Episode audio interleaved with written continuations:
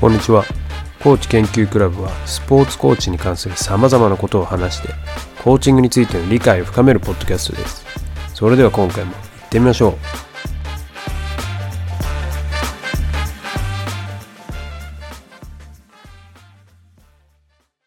はいどうも、えー、57回目のコーチ研究クラブです、えー今現在夜の11時半になるところかな。結構ねこのコーチ研究クラブを撮る時っていうのは夜が多くて、えー娘のミラさんが寝て、えー、夢もちょっとベッドに行ってる間この静かなリビングで撮るっていうのが多いですね。うちはねあのベッドルームが2つしかないんで、はい、あの静かな時っていうのがねこの夜が結構多いかなって感じなんでこれを撮ってるのは夜になることが多いかなと。そんな感じなんですけど、えー今日は今回はあのちょっとねこの前のお便りのコーナーで、えー質問があったあの最近の子供を教える方法っていうのは何かあるかなっていうアイディアはあるかなっていう質問をまた考え直しててでまあそれのだから追記ということでちょっと、えーそれについて話そうかなと思います。でまあ、これを考えてたのも、まあ、なぜかっていうと今日ちょっと大学の方の論文とか書いたりしててでそこでねあの今日書いてた、えー部分が positive youth development っていう部分について書いてたんですね。えー positive youth development で頭文字だけを取ってよく PYD って呼び方をされるんですけどで、まあ、この PYD をスポーツを通してあの促していこうよっていうことについて書いていたんですね。でそこに、えーその辺の研究が今結構進められていてであのかなり2000そうですね20年入る前ぐらい2017年以降ぐらいから結構、えーそこの分野がすごい盛んになってきててまあ盛んといえばスポーツっていう意味ではまあ2000年超えたぐらいからかな多分えー勢いがついてきててで今結構注目されてる分野にはなってきてるんですよ。で一応ね Google で PYD スポーツっていう検索も入れてみたんですけど日本語では出てこなかったんでもしかしたらあまり、えー馴染みのないものなのかもしれないんでどちらかというとだからきっと、えーアメリカであったりイギリスであったりっていうこうえー西洋圏っていうんですかねあのウエスタンカントリー的な考え方っていうのはありえるかもしれないです。はい、なんで、まあ、ちょっとこれがだからねどこまで、えーそのさっきの質問をもう一回考え直していた時に日本に当てはまるのかっていうのはちょっといまいちわからないんですけど、えー、ととりあえずその PYD っていうものが何なのかっていうと、えーこれもともとはねスポーツとは関係ない考え方で、まあ、2000年頭ぐらいに始まったものなんですけどもともと子どものね心理学の分野で盛んに行われてたのがその子どもを何て言うんですかね、えー問題がもともとあるものというか成長っていうのはこう問題を解決していくもの何かをこう変えていくものっていう考え方が強かったんですねあのその心理学子どもの心理学の中で。でまあ、それにこう、えーそれの反対というか、うん、する、えーアプローチとして出てきたのがその positive youth development っていう考え方です。でその PYD は何かっていうと要はもともと子供をそが成長するときにその問題解決だとか変えていくっていう、えーなんていうかなトップダウン的な見方ではなくてもともと子供にあるその成長のポテンシャルを伸ばしていくっていう考え方に、えー変えると。そういうものですね。はい。なんでだからなんななんかこうさっきも言ったトップダウン的っていうのが僕的には結構しっくりくるんですけどあのー例えて言えばまあよく見るあのースポコン系とか星飛雄馬と星一徹の、えー感じなんかは、まあ、どちらかというとそのもともとあった、えー問題解決していくというか、えー変えていくうんっていう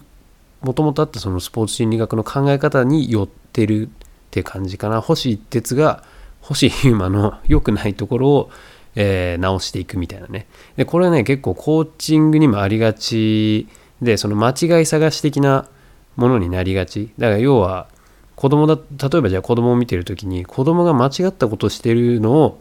探すのがただそれがコーチの仕事になってきたりしてる。まあでもねこれはコーチじゃなくてもそうなんですけど大人のレッスンなんか特にその傾向もしかしたら強いかもしれないかな。僕テニスの分野で見てるとねその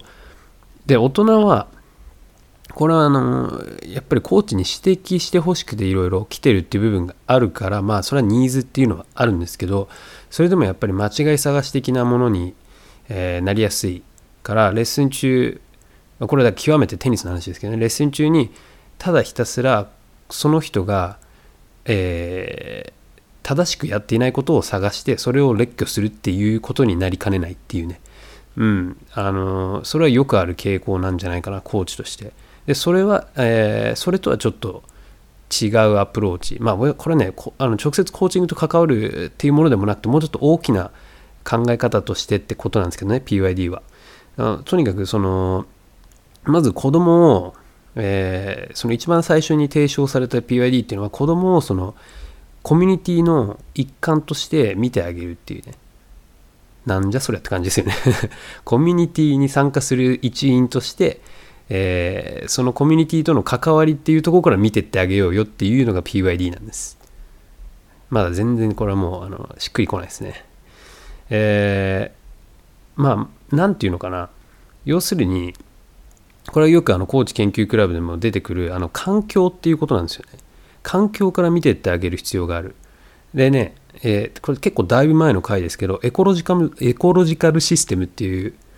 ことについて喋ったと思うんですよね。で、えっと、あれどこのチームだったかな？あのムバップがいるチームの監督がそのエコロジカルシステムを使ってコーチングをしてるって話をしたと思うんです。で要するにすごく要約してしまうと PYD っていう考え方は その例えば一個人が成長していくのにあまあもちろん個人的な成長ではあるんですけどその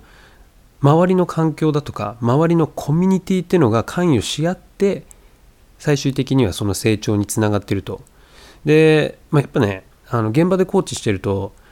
例えばそのこれもまたテニス的な言い方しますけどオンコートでのやることであったりその直近の人間関係であったり例えば親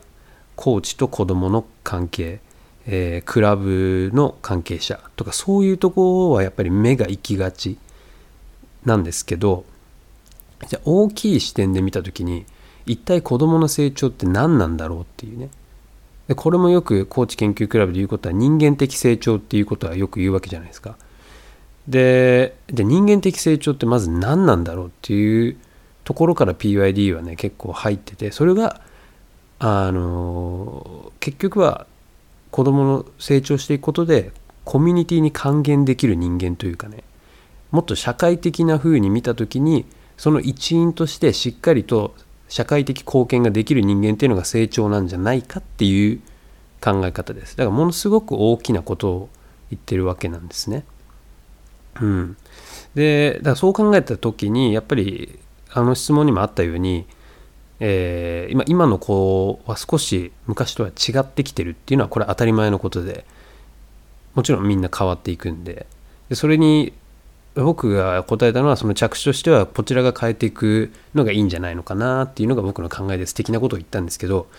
あのもう一つだからその PYD っていうのを読んでる時にああこういう風な見方だったらこれだから普遍的なものであるんで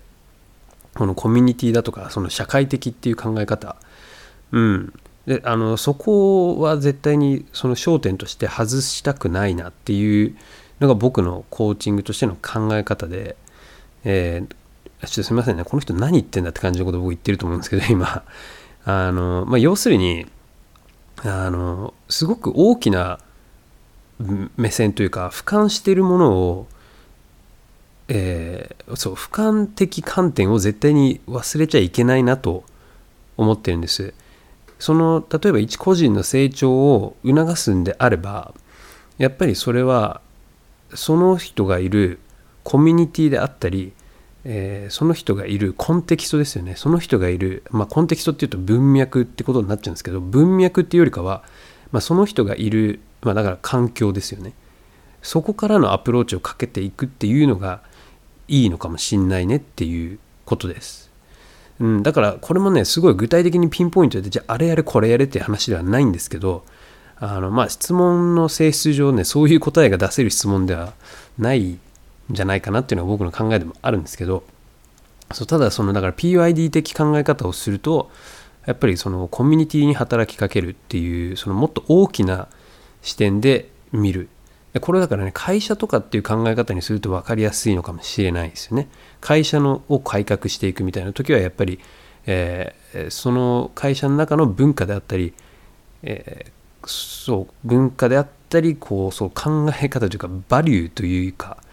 うんえっ、ー、と何て言うのかね、え理念っていうかそういうとこから始まっていくわけじゃないですか。うん、そういうとこからこうそのコミュニティとして変えていくっていう考え方がやっぱ会社があは多いんじゃないかなと思うんでビジネス的な考え方だとすれば。そういう考え方でスポーツコーチングも行くとあのなんだろうなその今のこうでこういうその行動をこうしてるからっていうことにこう縛られずにいけるんじゃないかなと思ったりもするわけです。はい、でちなみにこの PYD、えー、これはねスポーツに関する PYD のものなんですけど、えー、2017年に、まあ、モデルがね一応ちゃんと、えー、発表されてましてでこれがね多分ね唯一、えー、こう全体的にそれまでの研究ってものをまとめて出してくれてるモデルなんでこれはもうものすごくあのこの PYD 関連の研究の中では大事な研究っていう位置づけででまあそのね、えー、モデルだと、えーまあ、まずはその PYD が起こってる環境ってものがあるからそこには環境の中には人がいるわけですよね。でそれはまあそのスポーツやってる子供自体であったりそのコーチであったり親であったりさっきも言った通りその周りの大人クラブの関係者だとか、まあ、その他もろもろの関係者がいるわけですよ。その人たちはその環境の中にいると。だからそれはねもう僕いつもそれを考える時はこれバブルだと思ってるんですよね。その環境っていうのはバブルだと思うからその中にこうそこでそこのメンバーの人たちがいるって感じのイメージはいえー、まあだからねそれがまあ一個その環境があるよとでその環境をもう一歩引いた目線で見るとそこにエコロジカルシステムっていう考え方がまた出てきてそれがやっぱりコミュニティだったりそこに、えー、属する人たちの文化であったり社会的な背景だったりっていうことが出てくるわけですね。はい。でそれはまあねあの基本的にそこまでコントロールできるものじゃないとコミュニティレベルであればある程度コントロールはできるコーチでもある程度コントロールはできるでだからそこも、え、影響してくるわけです。その成長の結果というものに。ねで次に今度はじゃあ実際に、え、そのプラクティカルもっとプラクティカルなレベルで何ができるのかっていうとえ、ライフスキル。そうですね。えっとだから人生にまあ使えるなんていうの？スポーツを通して学べることを積極的にスポーツプログラムに取り入れていくっていうね。それがこう、えー、人間としての社会的であったり精神的であったり成長につながるということを説明してくれてるわけです。はい。でざっくり言ってしまうとまあ、それだけなんですけどねこのモデルは。でさっきも言った通りその ecological system っていう点はこれはね implicit process って言い方をしてて要するに、えー、まあ、そこまでコントロールできませんよっていうことです。 explicit それの implicit process の反対がエクシexplicit process 言いにくいねこれ。が、えー、実際にこう何て言うの？毎日のレベルで行えること。でそれがそのライフスキルっていうものを取り入れていくと。でこれねあのいまだにこのこの PYD の分野ですごくこう議題として上がるのが、えーまあ、要は PYD ってあの俗に言うこう成長主義っていう方向にかなり触れてるイメージなんですよね。振り幅としてはもうガンガンに成長主義に振ってるイメージ。でその真逆が勝利主義勝利至上主義っていうものになると思うんですよね。今今あの子供のスポーツでよく言われてることっていうのは。で大抵が、えー、そのその間がいいんじゃないかっていう言い方をするわけですよ。勝利至上主義にもちろん触れすぎたらそれは子供たちに良くない。かったりねスポーツやめちゃったり怪我が増えたりいろいろあるわけですよ。だからそのスポーツの一本化を幼少期からっていうのはやめた方がいいよみたいなのが勝利至上主義の反対に行くわけじゃないですか。でそれがさらに極度に行くと成長至上主義でえじゃあパフォーマンスはどうなのみたいな話になってくるわけです。ででその間を取ろうみたいなのはよく言われることなんですけどあの最近の研究だと別にねあの成長至上主義っていうものをだから PYD っていうものをすごく重きを置いてプログラムを行ってもパフォーマンスは伸びるよっていう結果が出てきてるんですね。うん。だからそのもっと包括的な、えー、ライフスキルみたいなものをきちんとプログラムとしてそのレッスンだとか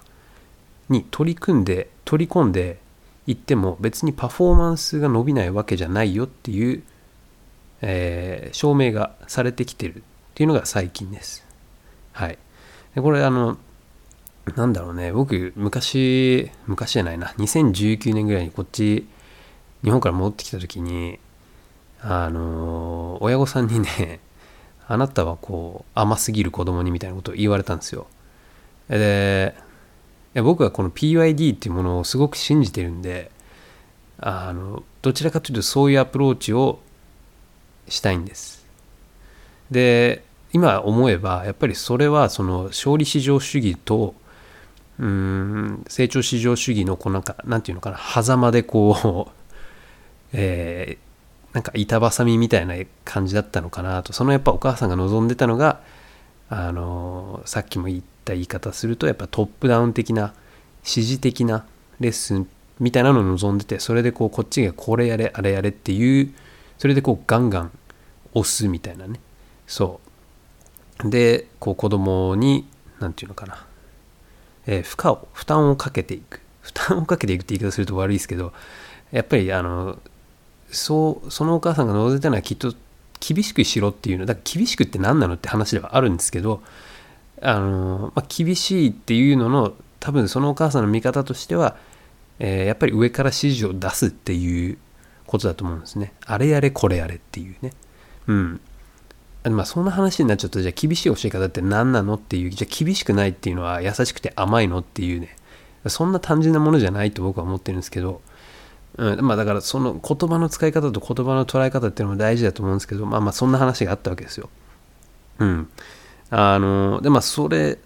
それ以降すごく僕この PYD ってことについて考えててでやっぱりそのあの文化ってものがすごく影響してるなと思ってそのお母さんなんかはえっとどこだったかな、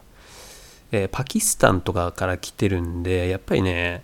こう親が全部子供に対して、えーまあ、僕から見ればもうレールを敷いてあげて先回りしてるっていう